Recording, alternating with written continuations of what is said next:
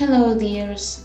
I am an English teacher, Geisa, e este é o nosso segundo podcast do quarto bimestre. Aqui falaremos sobre a narrativa autobiográfica e sobre os possessivos. Assim como na biografia, é comum encontrarmos datas ao longo dos textos autobiográficos. As datas presentes nesse tipo de texto indicam a ordem que aconteceram os fatos na vida de uma pessoa que chamamos também de ordem cronológica, ou seja, o passo a passo dos acontecimentos vividos por alguém e que geralmente vai do nascimento à data atual. Observem que os textos apresentam tanto o pronome pessoal quanto o pronome possessivo em primeira pessoa. I am Malala, eu sou Malala. O texto segue sua narrativa utilizando o verbo no passado, assim como na biografia. Usa-se a estrutura linguística past of to be mais born para expressar o nascimento de alguém. I was born, eu nasci. Seguido de verbos também no passado como I arrived, eu cheguei. My father didn't have any money, meu pai não tinha nenhum dinheiro. Na frase que acabamos de ouvir, encontramos o adjetivo possessivo my e na frase people in our village, as pessoas em nossa vila, encontramos o adjetivo possessivo our. Em aulas anteriores, já vimos verbos no passado, regulares e irregulares. Verificamos os WH words ou question words, que utilizamos para fazer perguntas em inglês e também utilizamos com o verbo auxiliar did, também para fazer perguntas. As palavras cognatas, que nos auxiliam na leitura dos textos por serem similares às palavras em português, e hoje falaremos sobre os possessive adjectives e os possessive pronouns. Tanto os possessive adjectives quanto os possessive pronouns dão a ideia de posse, mas apesar das similaridades, cada um é usado em um contexto diferente e assume suas próprias regras.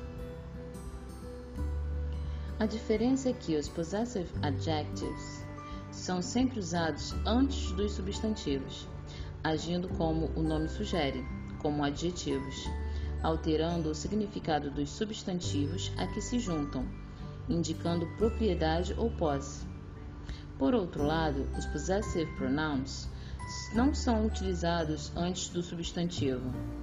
Quando usamos, é na ideia de retomar o assunto da posse de um substantivo já mencionado anteriormente, e também para indicar um certo grau de relação entre as pessoas, não necessariamente posse, como em meu pai, minha tia, seu avô, genro dela, e assim por diante. Observem o diálogo. Excuse me, whose keys are these? I'm not sure. I think my keys are in my pocket. I guess they are yours. Has it got a keychain? Yours, retomando my keys. Observaram? I found your money. It's not mine. O mine está retomando your money.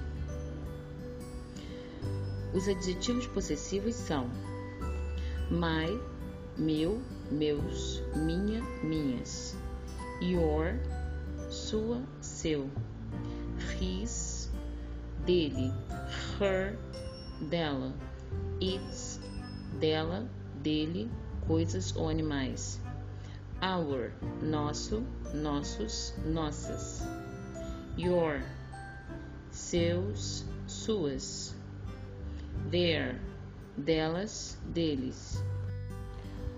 Uma das particularidades dos pronomes possessivos em inglês é a estrutura front of.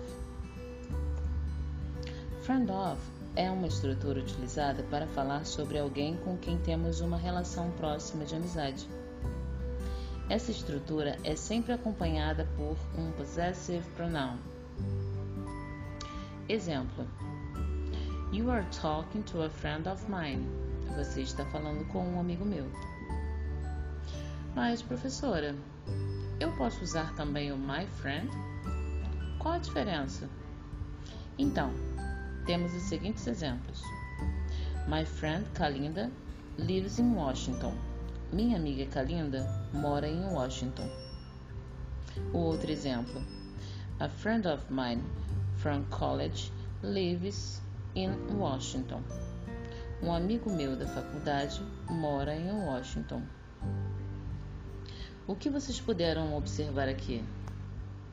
No primeiro exemplo, o nome da amiga Kalinda torna a frase mais específica e pessoal.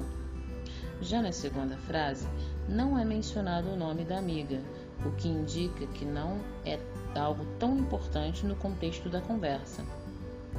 Se você for apresentar um amigo, pode utilizar as duas formas. Exemplos: This is my friend Kalinda.